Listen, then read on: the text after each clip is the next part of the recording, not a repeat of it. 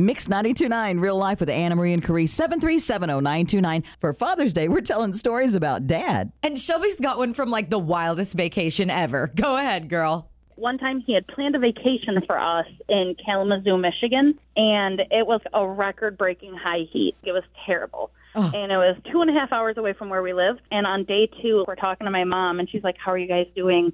And my brother and I are like, We're so miserable. We're like, suffering. It's terrible, but we don't want to ruin dad's fun. We're suffering playing horseshoes. There's goose poop everywhere. You know, he's having so much fun.